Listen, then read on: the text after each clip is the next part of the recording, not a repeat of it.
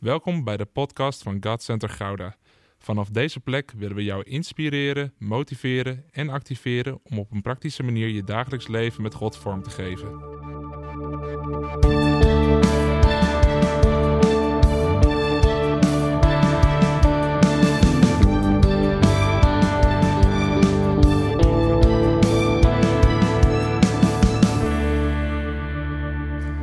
Wie is er gezegend vorige week? Ik was zo gezegend. Ik vond het zo, zo krachtig, zo'n mooi woord. Aan de ene kant gewoon een simpele oproep. En aan de andere kant zo'n verdieping in Gods woord, waardoor we nog meer onder de indruk mogen raken van Jezus Christus. En de geest op zijn leven, de samenwerking tussen zoon en geest. En het is mooi, want ik voelde al twee weken, drie weken terug dat het vandaag zou moeten gaan over de Heilige Geest. En tegelijkertijd, afgelopen week kwam er zo sterk dat woord troost op mijn hart. Want de Heilige Geest is ook een trooster. Maar hoe troost hij dan?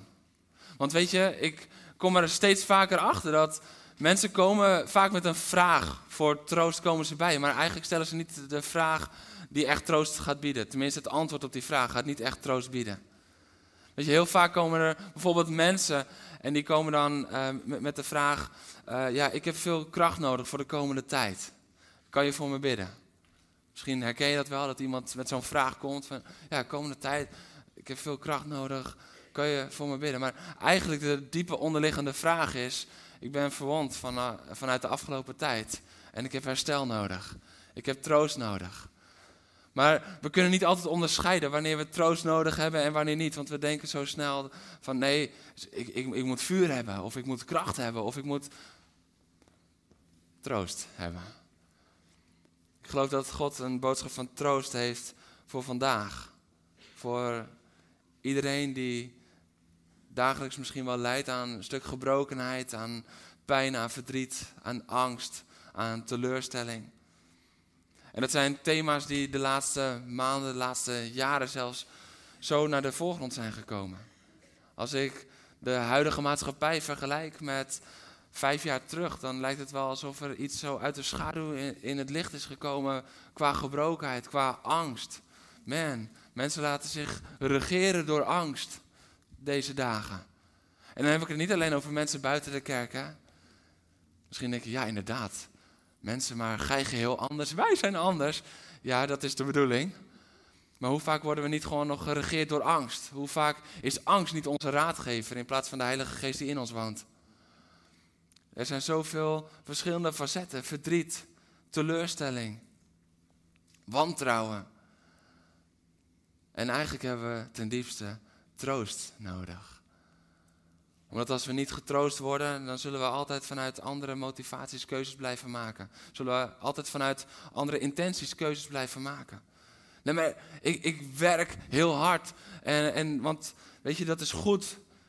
Maar ondertussen ben je aan het werk om eigenlijk de erkenning van je ouders te verdienen.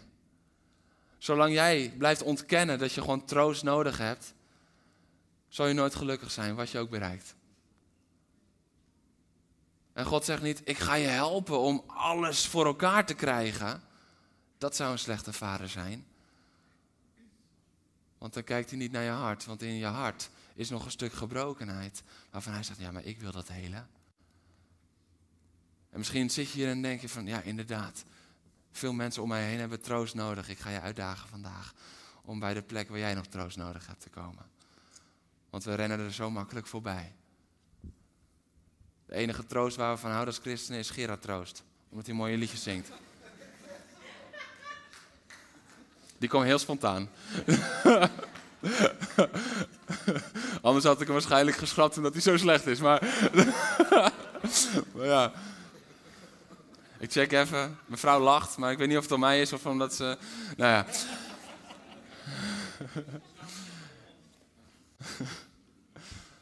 Jeroen, waarom doe je dat nou? Uh, maar, maar het is wel zo, want de rest rennen we zo graag voorbij. Want het is natuurlijk ook wel lekkerder om, te, om te zingen en om te proclameren over de God van die kracht door jou heen werkt. De God van kracht als de God van troost. Want de God van kracht die door jouw leven heen werkt, heeft niet zoveel te maken met je hart. Maar de God van troost die in jouw leven werkt, heeft alles te maken met je hart. En dat is kwetsbaar, dat komt dichtbij. Dat is ah.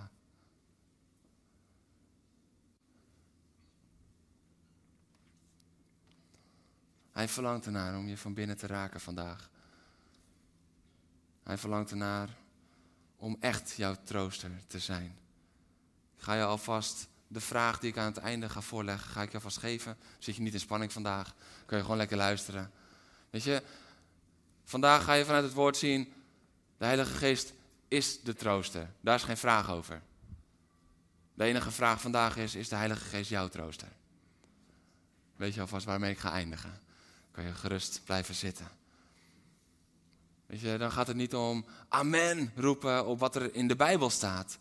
Maar dan gaat het over, is het amen op wat in je hart geschreven staat? Is hij echt de trooster? Mag hij echt zo dichtbij komen? Is je hart daar echt helemaal open voor?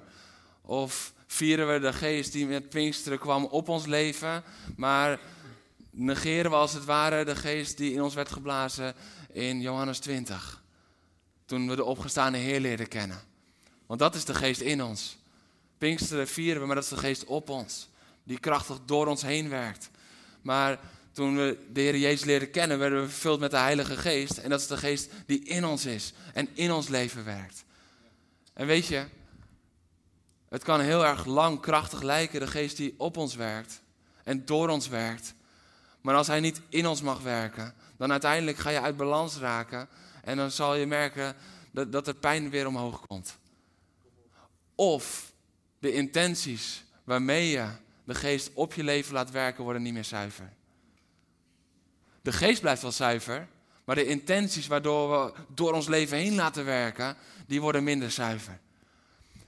En dan wordt de kracht van de geest niet een zegen voor de ander, maar dan ga je het je toe-eigenen tot eigen zegen. En daar is niet waar het voor bedoeld is. Dus gaan er brokken gemaakt worden. Ga je mensen pijn doen. Daarom is het zo belangrijk om het te hebben over de Heilige Geest als jouw trooster. Ik wil vragen of je opstaat voor het woord van God. We gaan lezen uit Johannes 14, vers 1 tot en met 17. En ik hoop dat je je Bijbel hebt meegenomen, want we lezen hem uit een andere vertaling, dus hij komt niet op het scherm. En als je je Bijbel niet hebt meegenomen, dan is er heel veel genade en een oproep om hem volgende week wel mee te nemen. Want het is goed om je zwaard altijd bij je te hebben. Johannes 14 vers 1 tot en met 17. Ik, ik lees hem dus vanuit de MBG. Uw hart wordt niet ontroerd. U gelooft in God, gelooft ook in mij. In het huis mijns vaders zijn vele woningen. Dat is mooi, hè? even dat oud-Nederlands. Het huis mijns vaders. Het huis van mijn vader, maar het huis mijns vaders zijn vele woningen. Anders zou ik het u gezegd hebben. Dit vind ik ook zo mooi. Ik ga een paar uitstapjes maken, omdat ik niet te houden ben anders. Dat vind ik, vind ik zo mooi. Dit is wat Jezus zegt, hè. hey, er zijn genoeg woningen, anders zou ik het wel tegen je hebben gezegd. Dit is de relatie die wij hebben met Jezus. Dit is niet van, oh, we moeten afwachten hoe het allemaal... Nee, hij zegt, anders had ik het je gezegd. Want je bent mijn vriend. Ja, ik ben ook jouw redder. Ik ben ook, ook hoog verheven. Ik ben het woord, vlees geworden. Maar ik wil ook je vriend zijn. Ik hou van jou. En voor degene van wie ik hou, hou ik die dingen niet verborgen. Anders had ik het je gezegd. Dit is Jezus. Die niet dingen, niet dingen voor jou verborgen houdt, maar die zegt: Ik wil het jou zeggen. Luister je ook naar me? Dat is de vraag die volgt in de volgende versen. Want de dingen die hij heeft gezegd komen niet altijd door bij de discipelen. Oh, discipelen, let nou eens op. Dat snap je toch? Wij zijn soms ook discipelen. Oké. Ik ga heen om u een plaats te bereiden. En wanneer ik heen gegaan ben en u een plaats bereid hebt, kom ik weder en zal ik u tot mij nemen. Opdat, gij met, um, opdat ook gij zijn moogt waar ik ben. En waar ik heen ga, daarheen weet gij de weg. Thomas zei tegen hem: Heere, wij weten niet waar gij heen gaat. Hoe weten wij dan de weg? En Jezus zei tot hem: Ik ben de weg. Waarom ken je de weg? Omdat Hij de weg is. Waarom ken jij de weg voor jouw leven? Omdat Hij de weg is in jouw leven. Waarom ken jij de weg naar de hemel? Omdat Hij de weg is. Niet omdat wij het verdienen, niet omdat wij ons omhoog kunnen werken. Nee, maar omdat Hij de weg is. Ik ben de weg. En ik ben de waarheid. En ik ben het leven. Niemand komt tot de Vader dan door mij. Indien gij mij kent het, zoudt gij ook mijn Vader gekend hebben. Van nu aan kent gij hem en hebt gij hem gezien. We hebben de Vader gezien in Christus. En dan komt de volgende discipel. Filippus zei tot hem: Heer, toon ons de Vader. En het is ons genoeg. Dat is mooi, hè? Dus zie je wat er zo vaak ook gebeurt in ons eigen leven eigenlijk? Dat Jezus zegt: Ik hou niks achter voor jou. En ondanks dat vragen we naar de dingen die Hij ons al heeft geopenbaard. Dit is wat er gebeurt hier. Maar hoe vaak is het ook niet in ons eigen leven zo? Dat we al een keertje een bemoediging hebben gehad, of een droom hebben gehad, of een woord hebben gehad.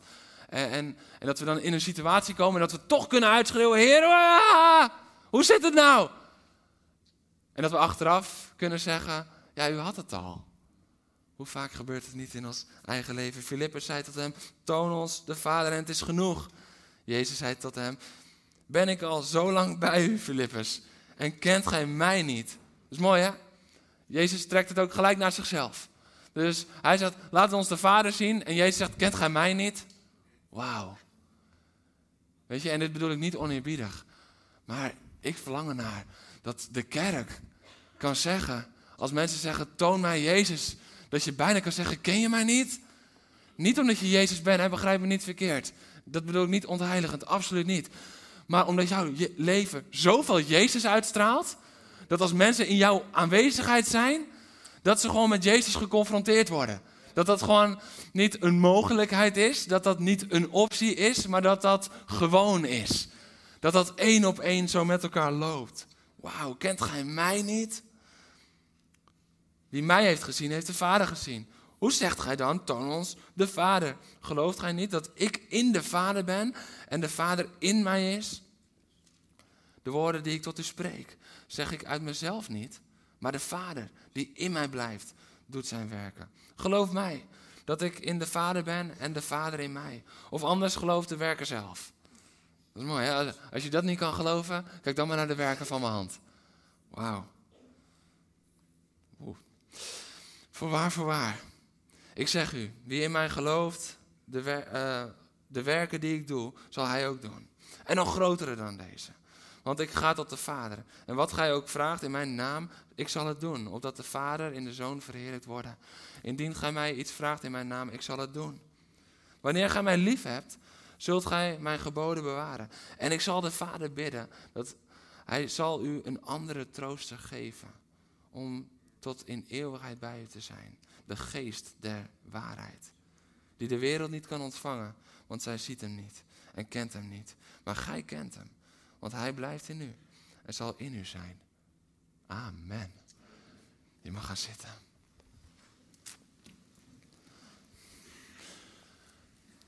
Johannes 14, maar ook Johannes 15 en 16 worden heel vaak gezien als de hoofdstukken van de Heilige Geest. Waar Jezus een blauwdruk neerlegt over de Heilige Geest. Waar hij de Heilige Geest openbaart en, en, en aangeeft van ik zal hem gaan zenden. En de trooster zal gaan komen. Maar als je, en daarom lezen we niet alleen dat stukje vanaf en de vader zal, uh, ik zal de vader bidden en hij zal een andere trooster sturen. Dat zou een eenzijdig beeld zijn eigenlijk van wat hier gebeurt. Want er gebeurt veel meer. We zien hier de samenwerking tussen Vader, Zoon en Geest. En dat eindigt dan in dat hij een andere trooster zal geven. Als Jezus zegt dat wanneer hij weggaat, dat er een andere trooster zal komen, wie is de trooster op dat moment? Jezus zelf. En als Jezus dan zegt van ja, ik kan alleen maar doen en zeggen wat de Vader doet, wie is dan de trooster zelf? Ja, dit is geen strikvraag, jongens. De vader. Jullie zijn allemaal bang dat ik een strikvraag stel. Dat doe ik toch eigenlijk bijna nooit, volgens mij, op zondag. Nee, niet, niet bang zijn. Weet je, aan het eind van de dienst troosten weer. dus, het komt goed. Er zit geen strikvraag in. De vader is ook trooster.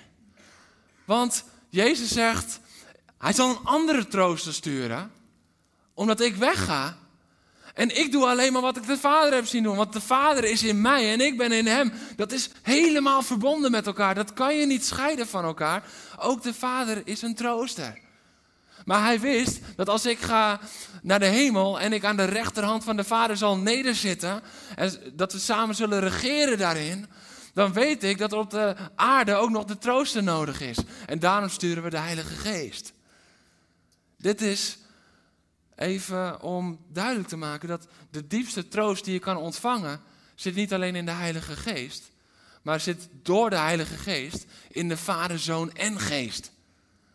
Als we denken dat de Heilige Geest alleen onze trooster is, dan missen we de troost van de Zoon en de Vader. En we hebben ze alle drie nodig, want als je alleen denkt dat de Heilige Geest trooster is, dan kan die je niet troosten. Dat was een verrassende wending, hè? Ik zie jullie allemaal zo kijken van, wat gaat hij nou weer zeggen? Waar gaat hij nou heen? Maar weet je wat het is? De Heilige Geest, alles wat hij doet, is wijzen naar de Vader en de Zoon. Dus als wij de Vader en de Zoon niet leren kennen als trooster, dan is de Heilige Geest niet in staat te troosten in ons leven, omdat Hij wijst naar hun. Dus als wij Hem niet ontvangen, als wij de Vader niet ontvangen als trooster, als wij de Zoon niet ontvangen als trooster, en de Heilige Geest wijst de hele tijd naar de Vader en de Zoon, dan kunnen we die troost niet ontvangen. Het is ontzettend belangrijk om deze openbaring vanuit Gods Woord te omarmen en in ons hart te laten schrijven. De Vader en de Zoon en de Geest zijn trooster. Er is een reden dat Jezus zegt, ik zal een andere trooster sturen. Het is de drie-eenheid in werking. Het is de volle drie-eenheid in werking. En waarin zit dan die diepe troost? De Vader heeft jou gemaakt. De Zoon heeft jou gered. En de Heilige Geest is in jou gevestigd. Je bent gemaakt, gered en dat is in jou gevestigd. Dat is de diepste troost die je kan ontvangen. Dat is de allerdiepste troost die er is. De troost ligt in de geest die wijst naar de Vader en naar de Zoon. Dus we kunnen dat niet langer loskoppelen. Daarom lezen we ook het hele hoofdstuk tot aan dat gedeelte. Omdat we moeten leren zien in de volheid van Gods woord. Weet, weet je hoe vaak we ja, de Heilige Geest is onze trooster roepen? En weet je hoe vaak we dan alleen uh, vers 16 erbij pakken? Ja, want Johannes 14, vers 16 zegt, hij is de trooster. Maar als we het hele gedeelte wat eraan gekoppeld is missen, dan kennen we de trooster die wijst naar de echte troosters ook weer, maar die bron mist. Dus we moeten de Vader en de Zoon de, de plaats van trooster in ons leven geven, zodat de Heilige Geest naar hun kan wijzen. Als we dat niet doen, dan missen we het. Weet je, onze troost is heel vaak vooruitgericht. Wist je dat? Onze troost ligt heel vaak vooruit. Heer, doe dit, zodat ik troost vind. Onze troost zit vaak in de veranderde situatie. We, zijn, we hebben verdriet als er iets gebeurt, maar als er dan een oplossing is, dan denken we dat dat troost geeft. Maar dat is niet wat troost geeft. Gods troost is achteruitgericht. Kijk naar wat Hij al heeft gedaan voor jou en wie je bent geworden in Hem. Dat is de diepste troost die je kan ontvangen. Als je troost zoekt in Gods oplossing, dan verwar je zijn troost met zijn voorziening. Voorziening is goed en, en God wil ook voorziening geven, maar dat is niet troost. Want dan blijf je afhankelijk van zijn voorziening. En dan zal jouw gemoedstoestand afhankelijk blijven van zijn voorziening. En hij is trouw, dus hij zal voorzien als hij weet dat hij moet voorzien. Maar hij zal niet altijd voorzien op de momenten dat wij denken dat hij moet voorzien. En dan vinden we geen troost meer in hem, omdat we de troost hebben gevonden in zijn daden, dus in zijn hand en niet in zijn hart. De echte troost ligt in het hart van de Vader, niet in de hand van de Vader. En vanuit zijn hart doet hij dingen met zijn hand die bijdragen aan de troost, maar zijn hart is de bron van troost. Jouw hart is de plek waar je getroost moet worden, niet jouw situatie. Niet jouw situatie. Weet je dat ik getuigenissen ken van mensen die op wonderbare wijze door God genezen zijn, uit rolstoelen of, of noem maar op, maar dat het troost erna moest komen? Ja, want de troost moest in het hart komen van alles wat ze niet hadden gekund. Alles wat ze gemist hadden. Alle pijn die het had gebracht. Het isolement dat het met zich meebracht. Noem maar op. En wij denken, halleluja, genezen, klaar. Lichamelijk ja, maar die ziel die heeft nog troost nodig. Dat is waarom Jezus altijd opereert in geest, ziel en lichaam. Omdat hij weet dat geestelijk redding, dat is één. Lichamelijk genezing, dat is twee. Maar die verwonding van binnen, daar is troost voor nodig. Als we troost zoeken in de werken van God, dan verwarren we wie Hij is met wat Hij doet. Het is tijd om dieper te komen. Want troost betekent niet altijd dat je situatie verandert, wist je dat? Als dat zou betekenen, dan heb je een probleem wanneer er iemand overlijdt. Want na vijf jaar is die situatie van overlijden niet veranderd. Als het alleen maar afhangt van een veranderde situatie, dan zullen we niet altijd troost ontvangen, terwijl God wel in alles troost wil zijn en de trooster wil zijn. Troost betekent het herstel vinden in de aanwezigheid van de volmaakte drie-eenheid in je leven. Dat is echte troost. Dat je herstel vindt in zijn aanwezigheid. En ja, we dienen een God van wonderen. We dienen een God die wonderen doet, die tekenen doet. God is groter dan zijn wonderen. Als de maatstaaf is, God is zo groot als zijn wonderen, dan downsizen we God. Want God is groter dan zijn wonderen. Alsof zijn goedheid en zijn grootheid afhankelijk is van de werken van zijn hand. Nee, hij is groter dan dat. En de troost gaat dieper dan enkel door een wonder alleen. Het gaat hand in hand. Ja, God wil wonderen doen. Ja, God wil je trooster zijn. Maar denk niet dat altijd het wonderen in jouw leven gelijk de troost betekent. Ik ken te veel discipelen van Jezus, kinderen van God, die dan een, een situatie hebben meegemaakt. En dan op het gegeven moment komt uiteindelijk die doorbraak. En dan gaat het beter met ze. En als die doorbraak dan is geweest, dan gaat het beter met ze. En dan, dan hoor je ze ook getuigen. Maar als er vijf of tien jaar later weer een storm opsteekt, dan blijkt dat ze nooit getroost zijn. Maar dat ze afhankelijk van de situatie zich weer beter voelden en nauwer aan God verbonden voelden. God wil daar doorheen breken. God wil je naar zijn hart roepen. God wil je naar zijn hart roepen. En God wil jouw hart. Want als hij bij jouw hart mag komen, dan kan hij je echt troosten. God is jouw maker, de Vader is jouw maker. Jouw troost ligt in jouw maker en jouw redder, Jezus die voor jou kwam. Jouw troost ligt in je identiteit door je maker en je bestemming door je redder. De Heilige Geest wijst continu naar hen. Naar de Vader, naar de Zoon. Naar je identiteit, naar je bestemming. Naar je maker en je redder. Daar is hij continu mee bezig. Het is zo belangrijk dat we hem daarin erkennen. Er is nog iets wat verbonden is aan de troost van de Heilige Geest. En dat is namelijk dat in Johannes 14, we hebben het net gelezen, er wordt gelijk achteraan gezegd, de geest van de waarheid. Maar er staat in Johannes 15 en Johannes 16, wordt nog een keertje de trooster en nog een keertje de trooster genoemd. En twee keer staat er ook achteraan, één keer direct, één keer iets later, staat er achteraan de geest van de waarheid. Liefde alleen troost jou niet. Wist je dat? Liefde alleen troost jou niet. Liefde alleen kan je tranen voor een moment drogen. Liefde alleen kan een moment om jou heen zijn, jou omarmen. Maar liefde alleen troost jou niet. Liefde en waarheid troosten jou. Want als je de waarheid niet toegereikt krijgt, als je niet die waarheid geopenbaard krijgt, of die waarheid confronteert niet de leugen in jouw leven of de pijn in jouw leven met, met datgene wat God wil spreken in jouw leven, dan kan je bij wijze van spreken elke zondag en elke woensdag voor een knuffel en gebed naar voren komen. En vet veel liefde omarmen en, en ontvangen. Maar zolang die waarheid er niet mee gepaard gaat, dan zal je continu daar moeten terugkomen. En je blijft zitten, je blijft op dezelfde plek. Terwijl God zegt, maar als ik jou mag troosten, dan kan je verder gaan. Als je het gevoel hebt dat je al maanden of jaren stilstaat, dan is het tijd om de trooster te bezoeken, als het ware. Dan is het tijd om de waarheid tot ons te gaan nemen. En daarmee bedoel ik niet zo van, oké, en dan hoor je één keer en dan heb je nooit meer... Soms doet God een wonder, zet hij in één klap vrij van zaken.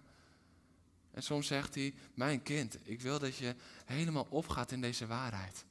Ik wil dat je helemaal vast wordt in dit woord, want dit woord is de waarheid over jou. De geest is ook de geest van de waarheid. Ik heb het in mijn eigen leven heb ik dit ook meegemaakt. Ik heb het wel eens eerder verteld, maar toen ik op de basisschool zat, toen werd ik heel erg gepest. Klassenlang, klassenlang, dus jarenlang, jarenlang. Iedere keer weer. En mijn ouders, die waren zo liefdevol. En iedere keer, weet je, als ik dan huilend thuis kwam, dan mocht ik in de armen van mijn moeder schuilen. En dan gingen we een kopje thee drinken en dan mocht ik mijn hart luchten. En ze waren geweldige ouders. Zij deden wat zij konden doen. Maar de echte troost over de situatie vond ik pas toen God erin kwam. Toen de waarheid over mijn leven kwam. Want toen ik God leerde kennen op mijn twaalfde, toen ging hij daarin een proces met me aan. Want hij wist van, oh, er zitten nog zoveel leugens in, de, in, de, in, in het denken van die jongen. Ik, ik moet met mijn waarheid gaan komen. En ja, hij kwam ook met liefde. En hij stortte ook zijn liefde in me uit. Maar niet alleen dat, want dan bleef ik iedere keer onzeker. Naar vrienden, naar hem. Zelfs naar, weet je, zelfs naar God hè, kan je vet onzeker zijn. Als je onzeker bent naar God, dan is het omdat je nog de troost over leugens nodig hebt, zodat de waarheid realiteit gaat worden in je leven. Maar dit is wat er gebeurde bij mij. Iedere keer opnieuw, weet je. En, mijn ouders zeiden dan lieve dingen tegen me. Want ze waren liefdevol en warm en bevestigend. Maar ik had de waarheid van God nodig over mijn leven om echt troost te vinden. Want ik kon het niet afsluiten. Ik kon het niet, weet je, ik kon het niet op afstand houden. Iedere keer als de pesters kwamen, dan kwamen die woorden weer net zo hard binnen. Dus wat er gebeurde, is dat ik iedere keer wel een stukje liefde ontving. Maar dat het nog niet verbonden was met de waarheid. Totdat Jezus kwam. Totdat Jezus kwam. En ik zat inmiddels op de middelbare school en die pesters die zaten niet meer bij mij in de klas. Maar ze zaten nog wel in mijn denken. Ze waren nog erg vaak bij me. Ik had een grote mond tegen de jongens in mijn klas, dat ik dacht van, hé, mij pak je niet meer. Dus die pesters die beïnvloeden nog steeds in mijn leven. Ze stuurden nog steeds mijn leven. Wat stuurt jouw leven?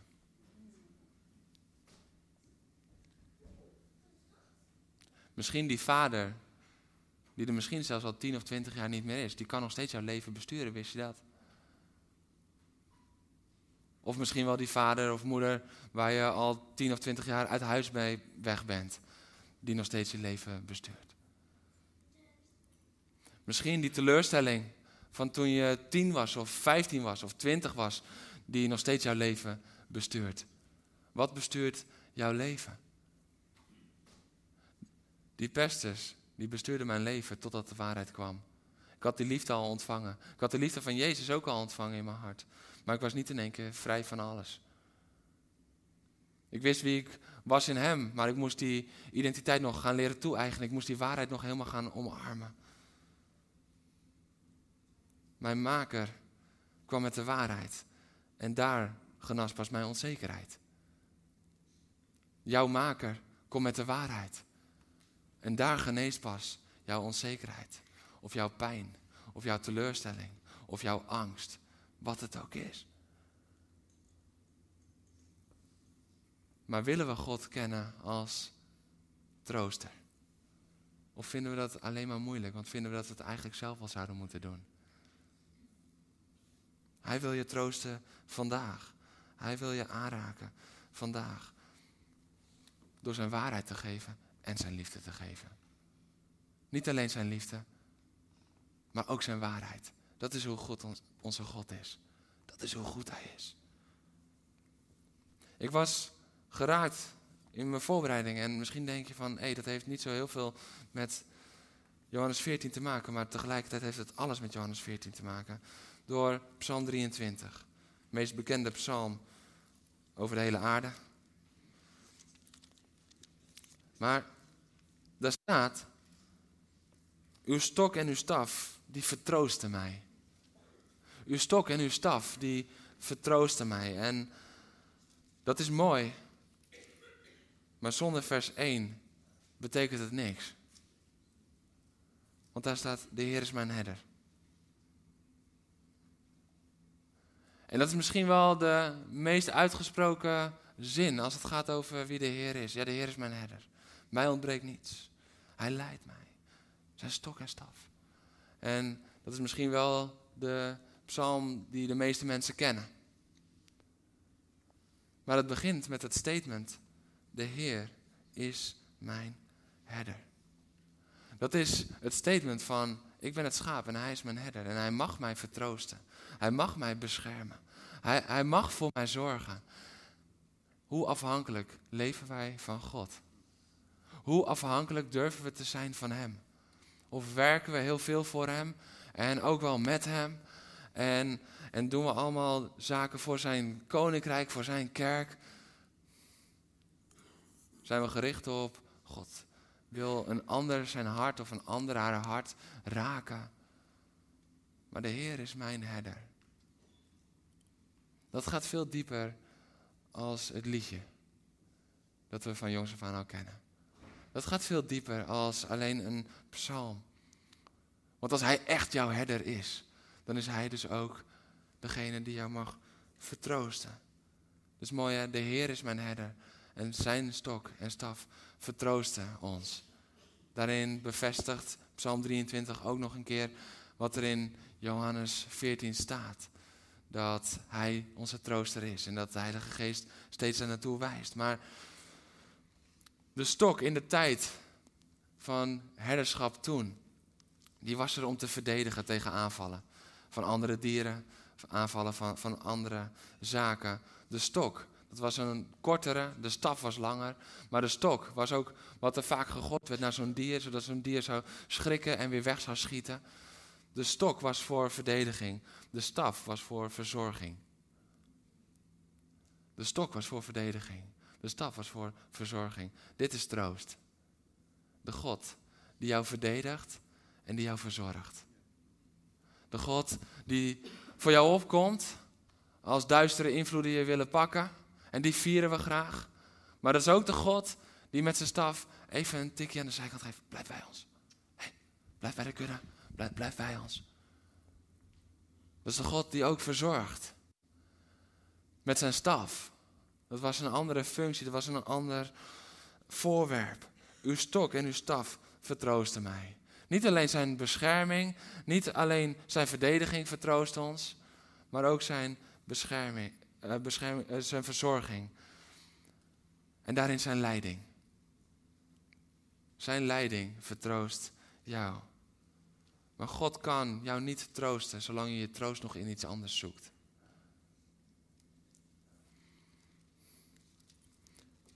En als we dan even kijken naar die kudde en een goede herder, dan zien we dat er een schaapje is dat dan wegglidt en die gaat dan zelf naar andere zaken zoeken. Die gaat zelf naar groenere weiden zoeken. Die gaat zelf naar misschien wel avontuur zoeken of die gaat zelf naar een stukje rust zoeken. En zo vaak gaan wij ook zo met God om als we eigenlijk troost nodig hebben? Dan gaan we ergens zoeken. Ja, ik moet meer rust in mijn agenda kweken. Of ik moet afleiding hebben. Ik moet alleen zijn. Ik ga een hobby zoeken om daar troost in te vinden. En voor je het weet is de hobby een verslaving. En kan je er niet meer zonder in plaats van dat je niet zonder de Heer kan. dat is vaak wat er gebeurt. Dat is vaak wat er gebeurt. Weet je, te veel kinderen van God beleiden dat de Heer mijn herder is. Maar ondertussen, als het moeilijk is en als het zwaar is en als er troost nodig is, dan blijven ze weg uit het huis van die Heer. Weet je hoeveel kinderen van God op het moment dat het moeilijk is, blijven ze thuis Totdat ze de zaakjes weer wat op orde denken te hebben. En dan komen ze weer. Als dat in je hart is, dan ken je God nog niet als trooster. Want dan zou je naar hem toe rennen. In plaats van van een wegvluchten. Dat is wat er vaak gebeurt. We vinden het heerlijk om als alles goed gaat geleid te worden door de herder, want dan worden we ook gebruikt en dan is het prachtig en dan, wauw, getuigenissen. Maar wat als er een gebroken hart is? En hij zegt, ik wil je nog steeds leiden. Ik wil nog steeds met je zijn. Ik wil je nog steeds leiden en ik wil je verzorgen. Nee, dat doe ik zelf wel. Nee, nee, weet je, het is beter dat ik even gewoon een paar weken thuis blijf. In de rust. In de rust. Je wilt in de stilte, omdat je God niet meer zoekt. Dat is iets anders dan in de rust. Want de rust is een direct gevolg van de aanwezigheid van God. Niet de afwezigheid van allemaal dingen in je leven. Dat is rust. Rust vind je in Hem alleen. Rust vind je alleen in de trooster. Dus dan hebben we de Heilige Geest nodig die ons wijst naar de Vader en de Zoon, die ons troosten. Weet je, ik heb echt te veel gezien hoor, de afgelopen jaren. Ja, het gaat even wat minder, dus ik ben er even wat minder. Het zou omgekeerd moeten zijn. Het gaat even wat minder. Mag ik hier wat vaker zijn? Kan je op maandagochtend om half acht alsjeblieft de deur openen? Want ik, weet je, ik moet gewoon een uur hier zijn. Ik moet een uur van gebed hebben. Ik wil daar bij het kruis liggen, want anders trek ik mijn baas niet om negen uur. In plaats van denken dat we dan de avond van tevoren, als ik mijn hoofd maar leeg maak met Netflix, dan kan ik de wereld weer aan.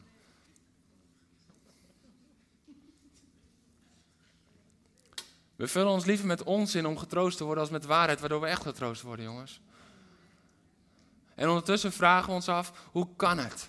Hoe kan het dat het soms in de kerk hetzelfde voelt als buiten de kerk? Dat er net zoveel gebrokenheid is in de kerk als buiten de kerk. Omdat we de trooster buiten sluiten.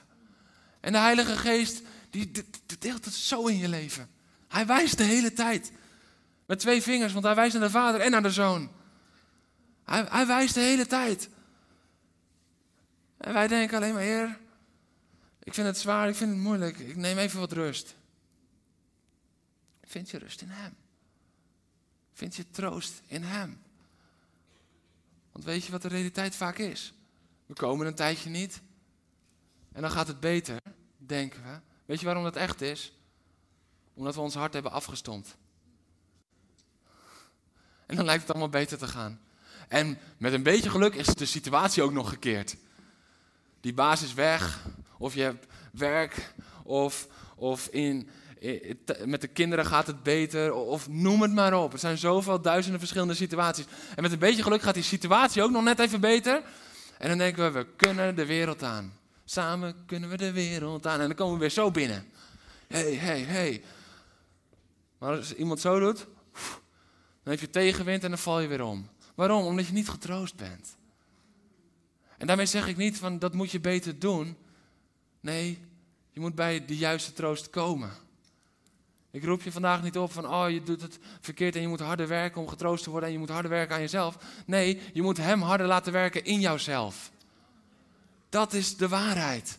Dat is de trooster die in ons leeft. En dat is ook het mooie. Je hoeft niet op zoek te gaan naar de trooster vandaag. Hij is er. Hij is er en hij wijst al naar de juiste. Maar luisteren we naar hem? En stompen we ons hart ervoor af omdat het te veel pijn doet en omdat we bang zijn dat we dan een ugly cry krijgen in front of 400 mensen? Of denken we, dit is Gods huis, dit is mijn huis, dit is ons huis. Laat die tranen maar komen. Laat de geest zijn werk doen. En laten we elke schaamte enorm daar de deur uitkikken. En elke terughoudendheid.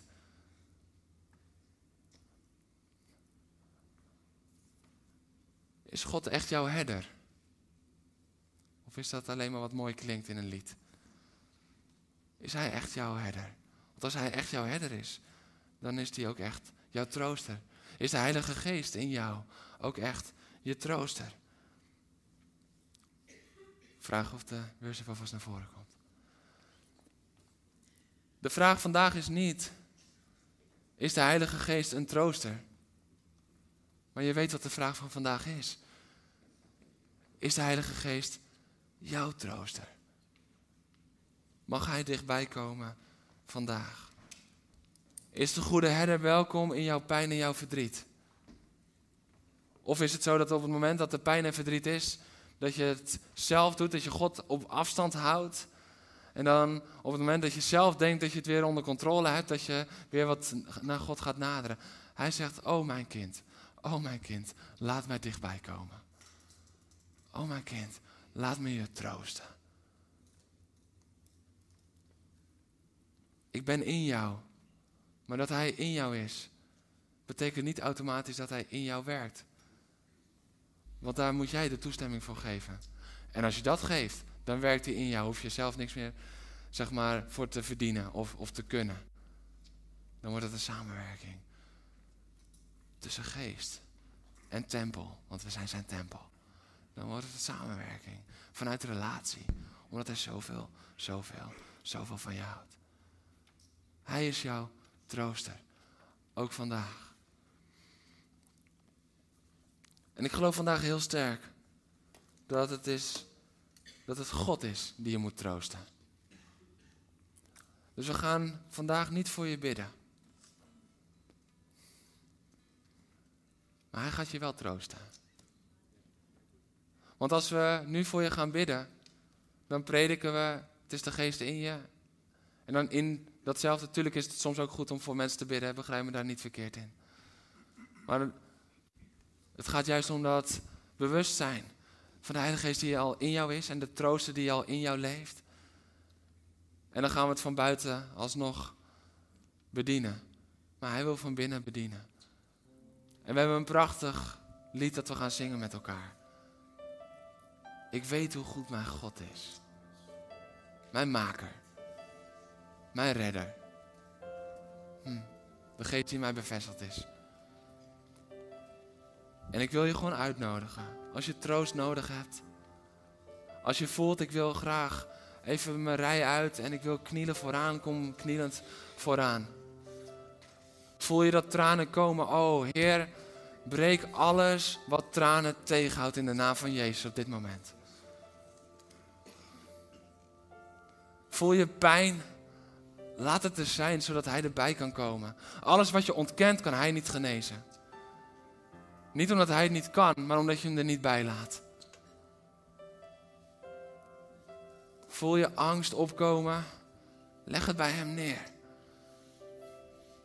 Zodat Hij je kan troosten.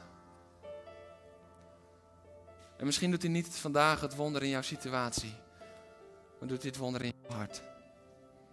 Zodat in jouw situatie jij volledig veranderd kan zijn. Getransformeerd kan zijn. Vrij kan zijn van angst. In de situatie waar anderen over zouden zeggen: Man, that's scary. Angstaanjagend. En dat jij zegt: Nee, ik ben in de vrede. Maar niet omdat je dat vanuit de Bijbel hebt geleerd. Daar staat dat ik in de vrede ben nu. Maar omdat het woord waarheid is geworden voor jou. Dat je echt in zijn vrede kan zijn.